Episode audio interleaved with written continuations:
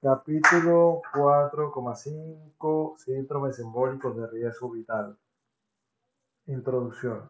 Los síndromes embólicos comportan riesgo vital para el paciente al producirse una obstrucción de la arteria pulmonar o de sus ramas por diferentes materiales, ya sea trombo, aire, grasa o líquido amniótico. Esta obstrucción puede producir un fallo agudo del ventrículo derecho y constituye una situación crítica para el paciente.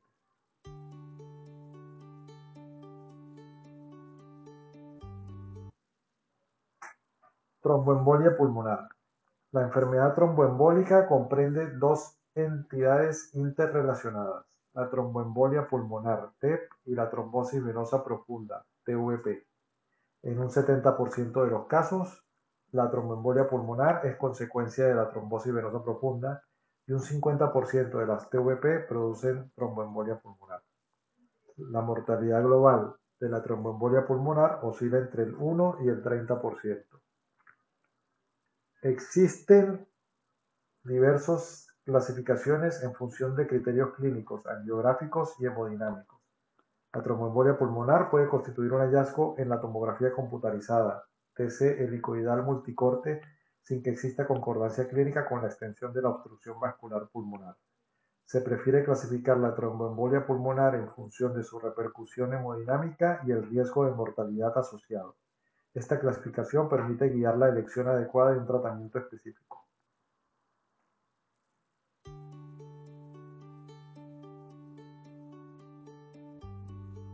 La TEP y la TVP comparten factores predisponentes, uno de los que hasta un 20% son idiopáticos.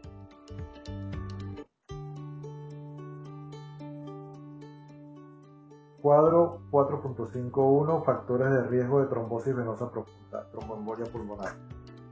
Factores de riesgo relacionados con el paciente, pacientes con enfermedad tromboembólica arterial, infarto agudo de miocardio, accidente cerebrovascular episodios previos de trombosis venosa profunda o tromboembolia pulmonar, cáncer activo, paresia de miembros inferiores, enfermedades crónicas, insuficiencia respiratoria cardíaca con baja movilidad, trombofilia congénita o adquirida, anticonceptivos orales, obesidad, edad avanzada.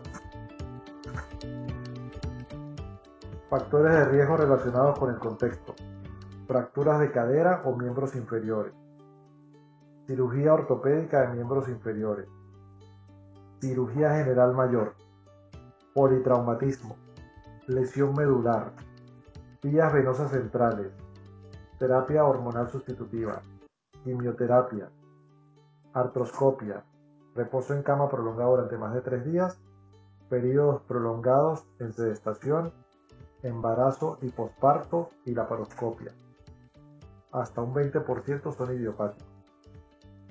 Fisiopatología. La oclusión de más del 30% del lecho arterial pulmonar puede producir consecuencias hemodinámicas por fallo del ventrículo derecho. La insuficiencia aguda en este ventrículo puede dar lugar a hipotensión o shock y secundariamente a disfunción del ventrículo izquierdo con empeoramiento del gasto cardíaco por abombamiento del tabique interventricular. Los pacientes que superan el fallo agudo del ventrículo derecho presentan aumento de la presión en la arteria pulmonar para restablecer el flujo pulmonar, el llenado del ventrículo izquierdo y el gasto cardíaco. Paralelamente se produce vasoconstricción sistémica que ayuda a mantener la presión arterial. La causa principal de un nuevo deterioro hemodinámico en las primeras 24 a 48 horas son fenómenos de émbolos recurrentes. La hipoxemia en la tromboembolia pulmonar es consecuencia del aumento del espacio muerto por alteraciones en la relación ventilación-perfusión y de la situación hemodinámica de bajo gasto. La presencia de foramen oval permeable 30% de la población produce hipoxemia grave y abre la posibilidad de émbolos paradójicos en la circulación sistémica. Clasificación. La clasificación se basa en el riesgo de mortalidad precoz, tabla 4.51.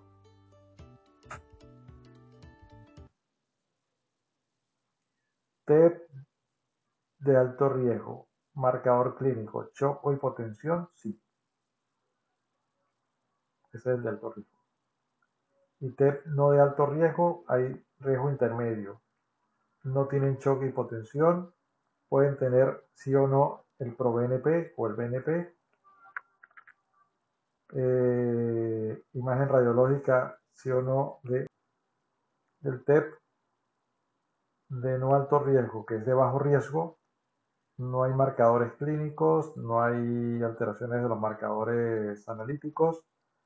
Eh, en la imagen radiológica no hay aumento de presión del ventrículo derecho y no hay aumento de presión en cavidades derechas. Y en el de riesgo intermedio puede haber o no, y debe haber al menos uno de los marcadores positivos, sea el BNP, ProBNP, el aumento de presión en cavidades derechas o la presencia de aumento de presión eso, de cavidades derechas o hipocinesia del ventrículo derecho. En el de riesgo intermedio pueden estar aumentadas las troponinas ¿no? y la hipocinesia del ventrículo derecho, y en la ECO un ventrículo derecho dilatado y en el TAC un ventrículo derecho dilatado. Y marcadores de lesión miocárdica troponina IOT aumentadas. La tromboembolia pulmonar de alto riesgo se caracteriza por presentarse con shock o hipotensión. Aparece en un 5 a 10% de los casos y tiene una mortalidad asociada de más del 15%. La, tromboembolia pulmonar de no alto riesgo que se presenta con estabilidad hemodinámica se divide en dos grupos, TEP de riesgo intermedio y TEP de riesgo bajo. Para pertenecer a uno de los dos grupos nos ayudan las escalas pronósticas Pulmonary Embolism Severity Index, PESI, y su versión simplificada PESI-S. Los pacientes con PESI 1 o 2 o PESI-S 0 son las TEP de riesgo bajo, constituyen el 30% de los casos y tienen una mortalidad inferior al 1%. Los pacientes con puntuaciones PESI 3, 4 o PESI simplificado 1 entran dentro del riesgo intermedio. Dentro de estos, a su vez, se subdividen en dos grupos. A, riesgo intermedio alto para los pacientes con disfunción del ventrículo derecho por imagen, ecocardiografía o TC y datos de lesión miocárdica, elevación de troponinas o de estrés miocárdico, elevación del péptido natriurético de tipo B y ProBNP. Este grupo tiene una mortalidad de hasta 24.5% a 30 días. Y B, el subgrupo de riesgo intermedio bajo que corresponde a los pacientes que solo presentan uno de los dos marcadores de gravedad, disfunción del ventrículo derecho o elevación de troponinas NT-proBNP o que no presentan ninguno de los dos. Diagnóstico. El diagnóstico clínico. Los síntomas típicos de disnea, taquipnea y dolor torácico, aunque inespecíficos, están presentes en más del 90% de los pacientes con TEP. Como se ha indicado, la presentación en forma de síncope o shock es menos frecuente, pero implica una mayor mortalidad precoz. En la exploración física debemos observar si existe distensión de la vena yugular como signo de disfunción del ventrículo derecho. De disnea, taquipnea y dolor torácico, aunque inespecíficos, están presentes en más del 90% de los pacientes con TEP. Como se ha indicado, la presentación en forma de síncope o shock es menos frecuente, pero implica una mayor mortalidad precoz. En la exploración física debemos observar si existe eh, distensión de la vena yugular como signo de disfunción del ventrículo derecho. El aumento de disnea en pacientes con patología crónica respiratorias debe hacernos pensar en TEP. La inespecificidad de los síntomas y las formas variables de presentación del TEP han motivado el desarrollo de tablas y algoritmos de probabilidad de diagnóstico. Estas tablas puntúan factores de riesgo, síntomas y signos clínicos que se traducen en una probabilidad diagnóstica baja, intermedia o alta para la TEP. La regla canadiense de Wells es una de las más empleadas. Tabla 4.5.2.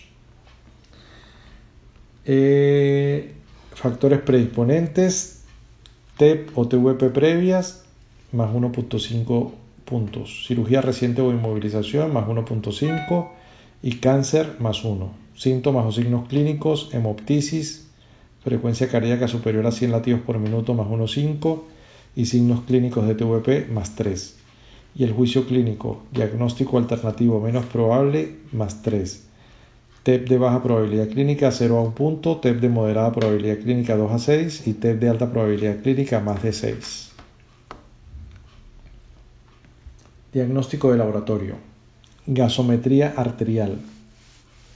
TEP se asocia generalmente a hipoxemia y alcalosis respiratoria, aunque en las formas graves puede haber acidosis respiratoria y metabólica por la situación de shock. Dímero D. El dímero D no es útil para confirmar la TEP, sino sin embargo sirve para excluirla en los pacientes de baja probabilidad. No debe solicitarse en pacientes inestables, hospitalizados ni en pacientes con alta probabilidad diagnóstica de TEP por su poca especificidad el punto de corte clásico de 500 microgramos por litro se optimiza ajustando edad por 10 en mayores de 50 años. Marcadores de lesión cardíaca. Ni la troponina I, ni el BNP, ni el NT-proBNP son diagnósticos de TEP, pero permiten la estratificación del riesgo. Electrocardiograma. La mayoría de los pacientes con TEP presentan alteraciones electrocardiográficas inespecíficas como taquicardia sinusal y trastornos del segmento ST. Los signos de sobrecarga del ventrículo derecho como la inversión de las ondas T de V1 a V4, QR en V1, el clásico S1 Q3T3 y el bloqueo de rama derecha suelen aparecer en las formas más graves de TEP, pero pueden encontrarse en pacientes con sobrecarga de ventrículo derecho de otras etiologías. Diagnóstico radiológico, radiografía simple de tórax. La mayoría de los pacientes con TEP tienen alteraciones inespecíficas como infiltrados parenquimatosos, atelectasia o derrame pleural. Ultrasonografía de compresión. La ultrasonografía de compresión permite valorar la TVP al apreciar el signo de incompleta compresibilidad de la vena o visualizar la presencia de trombos en el sistema venoso profundo de miembros inferiores. Gammagrafía de ventilación perfusión ha dejado de ser una técnica habitual, puede ser útil en pacientes en los que existe contraindicación o alergia al contraste para la angio-TC. Angiografía por tomografía computarizada helicoidal con contraste, angio-TC, patrón de referencia para confirmar o excluir la TEP. Además de ofrecer diagnósticos alternativos, puede ayudar en la estratificación de riesgos si se observa dilatación del ventrículo derecho. Angiografía pulmonar, a pesar de su fiabilidad en la confirmación diagnóstica, es una técnica invasiva con complicaciones asociadas, por lo que ha sido sustituida por la angiotc. Ecocardiografía transtorácica. La ecocardiografía es fundamental en el diagnóstico y el manejo de la TEP de alto riesgo en situaciones de shock y riesgo vital. No solo evalúa la repercusión en el ventrículo derecho y apoya la sospecha clínica, sino que también permite el diagnóstico diferencial infarto de ventrículo derecho, disfunción valvular, taponamiento, disección aórtica e iniciar así el tratamiento precoz en situación de emergencia vital. Tratamiento. Manejo y tratamiento inicial del TEP de alto riesgo, situación de inestabilidad hemodinámica. Figura 4.52. TEP de alto riesgo, situación de sospecha de TEP con hipotensión y shock. Dar oxígeno, bolo de parina 80 unidades por kilo, volumen 500 a 1000 de suero salino fisiológico y fármacos noradrenalina más menos dobutamina. Tenemos angiotac disponible, podemos llevar al paciente con seguridad. Si es así, angiotac. Si es negativo, buscar otras causas. Si es positivo, trombolisis. Si no tenemos angiotac disponible, hacer ecocardiograma. Si es negativo, descartado. Si es positivo, si hay estabilidad hemodinámica, sí, esperar al angiotac. Si no hay, si no hay estabilidad hemodinámica, trombolisis. Si la trombolisis está contraindicada, embolectomía quirúrgica. TEP de no alto riesgo, o sea, riesgo intermedio o bajo. Situación de sospecha de TEP en situación de estabilidad hemodinámica. Probabilidad clínica baja. De dímero negativo no es TEP.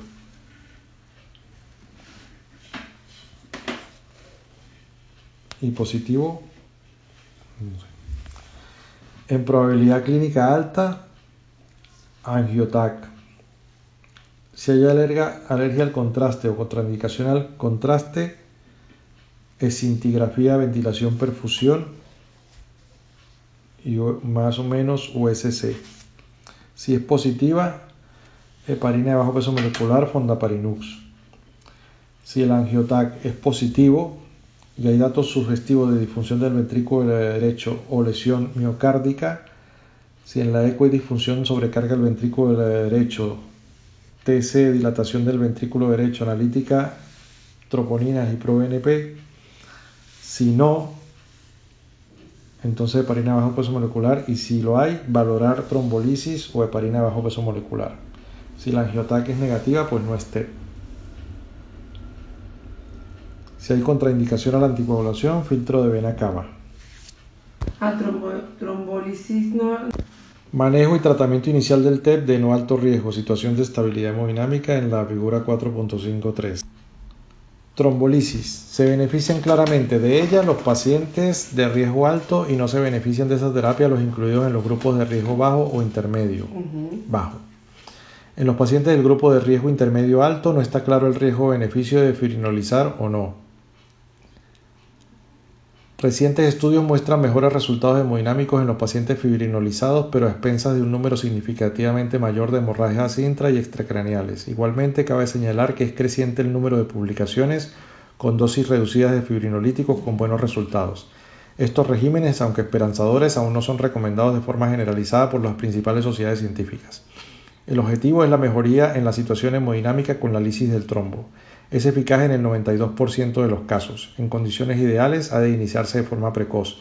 El mayor beneficio se obtiene si se inicia en las primeras 48 horas. Si el diagnóstico es tardío, pero el paciente mantiene la inestabilidad hemodinámica, puede fibrinolizarse hasta dos semanas después de comenzar los síntomas. Las contraindicaciones se exponen en el cuadro cuadro y los fármacos disponibles y las pautas se indican en la tabla 4.53. Se recomiendan las dosificaciones de régimen, régimen acelerado. Contraindicaciones absolutas, accidente cerebrovascular hemorrágico, accidente cerebrovascular isquémico en seis meses antes, lesión ocupante de espacio o hemorragia por trauma en sistema nervioso central, intervención quirúrgica en las tres semanas previas, trauma mayor en las tres semanas previas, hemorragia digestiva un mes antes, hemorragia activa. Contraindicaciones relativas, accidente isquémico transitorio en los seis meses previos, embarazo o semana posparto, punciones no comprimibles, reanimación cardiopulmonar traumática, hipertensión arterial, presión arterial sistólica mayor de 180 milímetros de mercurio resistente al tratamiento, enfermedad hepática avanzada, endocarditis infecciosa, úlcera péptica activa y anticoagulantes orales. Fármacos trombolíticos aplicables en la tromboembolia pulmonar. Estreptocinasa, régimen acelerado, 1.5 millones de unidades en dos horas. Perfusión continua de 250.000 unidades en 30 minutos, seguida de 100.000 unidades en 12 a 24 horas. Uroquinasa, 3 millones de unidades en 2 horas y luego 4.400 unidades por kilo en 10 minutos, seguida de 4.400 unidades por kilo hora en 2 horas.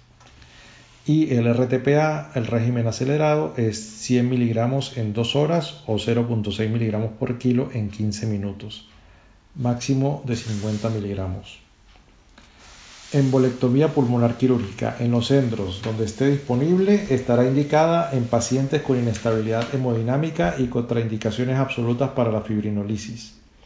También puede estar indicada en pacientes con foramen oval persistente con trombos intracardíacos y en casos de trombolisis fallida. Tratamiento por catéter percutáneo. De forma similar a la embolectomía quirúrgica, la embolectomía percutánea pretende retirar el trombo que obstruye las arterias pulmonares principales y posibilitar la recuperación del ventrículo derecho. Se trata de una técnica en crecimiento por ser menos invasiva y con resultados globales buenos. Sin embargo, no hay aún estudios con evidencia suficiente que validen la técnica como de elección. Se recomienda este tratamiento en los pacientes con indicación de terapia de reperfusión y contraindicación para la fibrinólisis sistémica o como terapia de rescate. Anticoagulación. El objetivo es evitar recurrencias precoces altamente asociadas a mal pronóstico. El inicio debe ser lo más precoz posible ante la sospecha de TEP y deberá valorarse la probabilidad de TEP frente al riesgo de complicaciones hemorrágicas de forma individualizada. 1. Anticoagulantes parenterales. Cuadro 4.53. Preferentemente heparinas de bajo peso molecular subcutáneas o fondaparinux.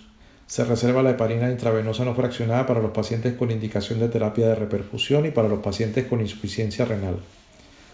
Anticoagulantes orales. Existe consenso en iniciar los anticoagulantes orales lo antes posible. Así, si se opta por los anticoagulantes clásicos antagonistas de la vitamina K, se recomienda mantener de forma conjunta con la heparina parenteral o fondaparinux al menos 5 días o hasta demostrar un INR de 2 a 3 durante 2 días seguidos. En los últimos años se han publicado estudios con los nuevos anticoagulantes orales en los que se demuestran resultados similares a los antagonistas de la vitamina K y probablemente menos complicaciones hemorrágicas. Estos fármacos están contraindicados en la insuficiencia renal. Diferenciamos dos grupos farmacológicos. Rivaroxaban o apixaban permiten el inicio directo sin tratamiento previo y concomitante de heparina bajo peso molecular o fondaparinux. El dabigatran o el edoxaban se recomienda su uso conjunto con heparina bajo peso molecular o fondaparinux durante los primeros 5 a 10 días. Actualmente la estrategia más recomendada es iniciar el tratamiento con anticoagulantes parenterales en los pacientes estables con sospecha clínica de TEP y con riesgo intermedio alto o probable en las escalas de predicción a la espera de una confirmación diagnóstica. Una vez confirmada hay que introducir el anticoagulante oral elegido lo antes posible y el cuadro 4.53 que muestra los fármacos anticoagulantes en la tromboembolia pulmonar, la heparina de bajo peso molecular subcutánea, enoxaparina 1 miligramo por kilo cada 12 horas, la tinzaparina 175 unidades por kilo cada 24 horas, la dalteparina 200 unidades por kilo cada 24 horas, máximo 18.000 unidades el Fondaparinux 5 miligramos en menores de 50 kilos, 7.5 miligramos de 50 a 100 kilos y 10 miligramos en mayores de 100 kilos cada 24 horas. En la heparina no fraccionada, bolus de 80 unidades por kilo, luego iniciar a 18 unidades por kilo hora y control de PTTA cada 3 a 6 horas. Si PTT activado, cambio de dosis. Si menos de 35 segundos, control menor de 1.2. Bolos de 80 unidades y aumentar el ritmo 4 unidades por kilo hora. Si de 35 a 45 de PTTA, control por 1.2 a 1.5 y bolo de 40 unidades por kilo y aumentar el ritmo 2 unidades por kilo hora. Si 46 a 70 control 1.5 a 2.3 de relación sin cambios. Si 71 a 90 segundos de PTTA y relación con el control 2.3 a 3.0, disminuir el ritmo 2 unidades por kilo. Y si menos de 90 segundos de control y menos de 3 de relación, parar una hora y reanudar disminuyendo el ritmo 3 unidades por kilo hora. Filtro de vena cava es un dispositivo colocado en la vena cava que impide el paso de émbolos hacia la circulación pulmonar. Su colocación está indicada cuando existe contraindicación para la anticoagulación, si hay TEP nuevo a pesar del tratamiento o episodios de hemorragia activa.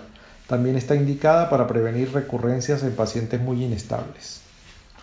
Síndrome de embolismo graso. La causa más frecuente de este síndrome es la fractura cerrada de huesos largos y pelvis. Estas fracturas producen casi inevitablemente émbolos de grasa medular, pero de forma asintomática en un 1 a 3% de los casos. También se ha descrito en otras fracturas óseas, en liposucción, en trauma de hígado graso y con el uso de propofol. La fisiopatología del síndrome de embolismo graso no se conoce con exactitud. La clínica es variable. La presentación sistémica es la más frecuente, aparece a las 12-72 horas de la fractura y cursa con afectación de tres órganos diana, afectación pulmonar, con hipoxemia secundaria a alteraciones en la ventilación perfusión y al aumento de la permeabilidad vascular por síndrome de respuesta inflamatoria sistémica que se traduce en lesión pulmonar aguda, síndrome de distrés respiratorio agudo. 2. Afectación neurológica en forma de síndrome de confusional agudo y con menos frecuencia disminución del nivel de conciencia. Y 3. Afectación cutánea, exantema petequial, aparece en el 20 al 50% de los casos. El síndrome de embolia grasa también cursa con fiebre, trombocitopenia y otras disfunciones de órganos en las formas más graves. La radiografía de tórax puede ser normal o mostrar infiltrados bilaterales concordantes con lesión pulmonar aguda, síndrome de, de, distrés respiratorio agudo. La retinopatía de Purcher Infartos retinianos por microémbolos y la lipiduria son signos típicos pero muy infrecuentes. El tratamiento se basa en el soporte de órganos, principalmente del pulmón, órgano diana. La clínica neurológica suele ser totalmente reversible. Por otra parte, la estabilización precoz de las fracturas ha demostrado disminuir la incidencia de síndrome de embolia grasa. La profilaxis con corticoides en pacientes con trauma de alto riesgo es controvertida. Embolia gaseosa.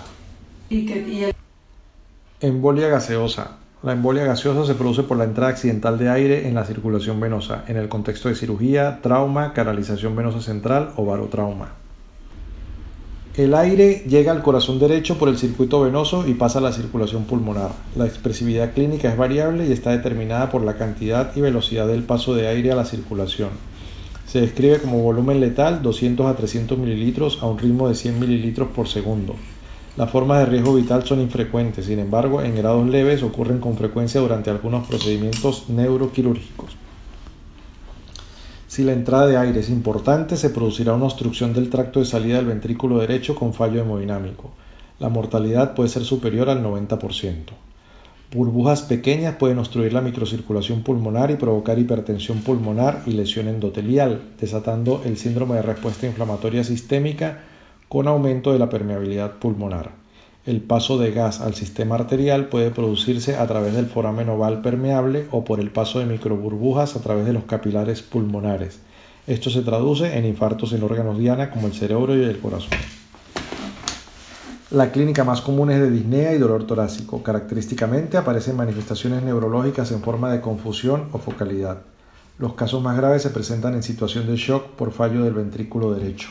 Más tardíamente podremos ver síntomas relacionados con las áreas isquémicas de los órganos lesionados por el paso de aire a la circulación sistémica, infarto cerebral, síndrome coronario, etc. Y disfunción orgánica en el contexto de síndrome de respuesta inflamatoria sistémica, especialmente a nivel pulmonar en forma de lesión pulmonar aguda, síndrome de dificultad respiratoria agudo.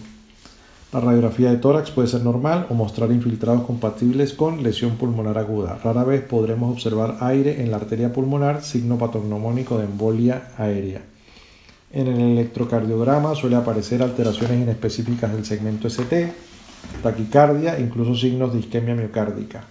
En una ecocardiografía transtorácica precoz podemos ver aire en las cavidades cardíacas y fallo del ventrículo derecho y más tardíamente signos de hipertensión pulmonar. La tomografía computarizada puede mostrar aire en el interior de las venas, ventrículo derecho y aire arteria pulmonar. En los casos con afectación cerebral grave puede verse neumoencéfalo y edema cerebral. El diagnóstico es de exclusión, debe contemplarse si existe clínica compatible en un paciente sometido a un procedimiento de riesgo de embolia gaseosa.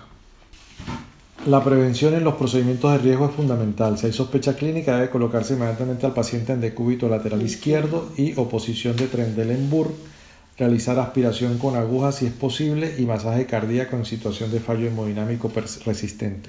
El aporte de oxígeno será al 100% y si se dispone de ella se puede emplear cámaras hiperbáricas. El resto de tratamiento es de soporte de órganos. Embolia de líquido amniótico. Este síndrome ocurre cuando el líquido amniótico pasa a la circulación venosa a través de pequeños desgarros de las venas uterinas producidos durante un parto normal. Es poco frecuente, 1 a 8000 a 1 a 80.000 embarazos, pero su mortalidad puede ser superior al 50%. El líquido amniótico por acción directa, vasoespasmo o mediadores inflamatorios produce un estado inicial breve de hipertensión pulmonar y fallo del ventrículo derecho pero característicamente acaba predominando el fallo del ventrículo izquierdo con bajo gasto cardíaco. Más adelante aparecen alteraciones fisiopatológicas en relación con el síndrome de respuesta inflamatoria sistémica. La forma de presentación es la aparición brusca en el periparto de insuficiencia respiratoria aguda con hipoxemia grave, hipotensión y coagulación intravascular diseminada. La hipoxemia se explica por una parte por alteraciones en la ventilación perfusión en la fase inicial de embolización y por edema agudo de pulmón. El 70% de los pacientes desarrollarán posteriormente aumento de la permeabilidad con cuadro de lesión pulmonar aguda, síndrome de dificultad respiratoria aguda. El fallo hemodinámico está relacionado con el fallo del ventrículo izquierdo y es la causa principal de la muerte. La coagulación intravascular diseminada aparece en más del 80% de las pacientes. El diagnóstico es por exclusión con obligado diagnóstico diferencial con patologías más frecuentes en el contexto del periparto. Rotura uterina, desprendimiento placentario, eclampsia, tromboembolismo pulmonar, etc.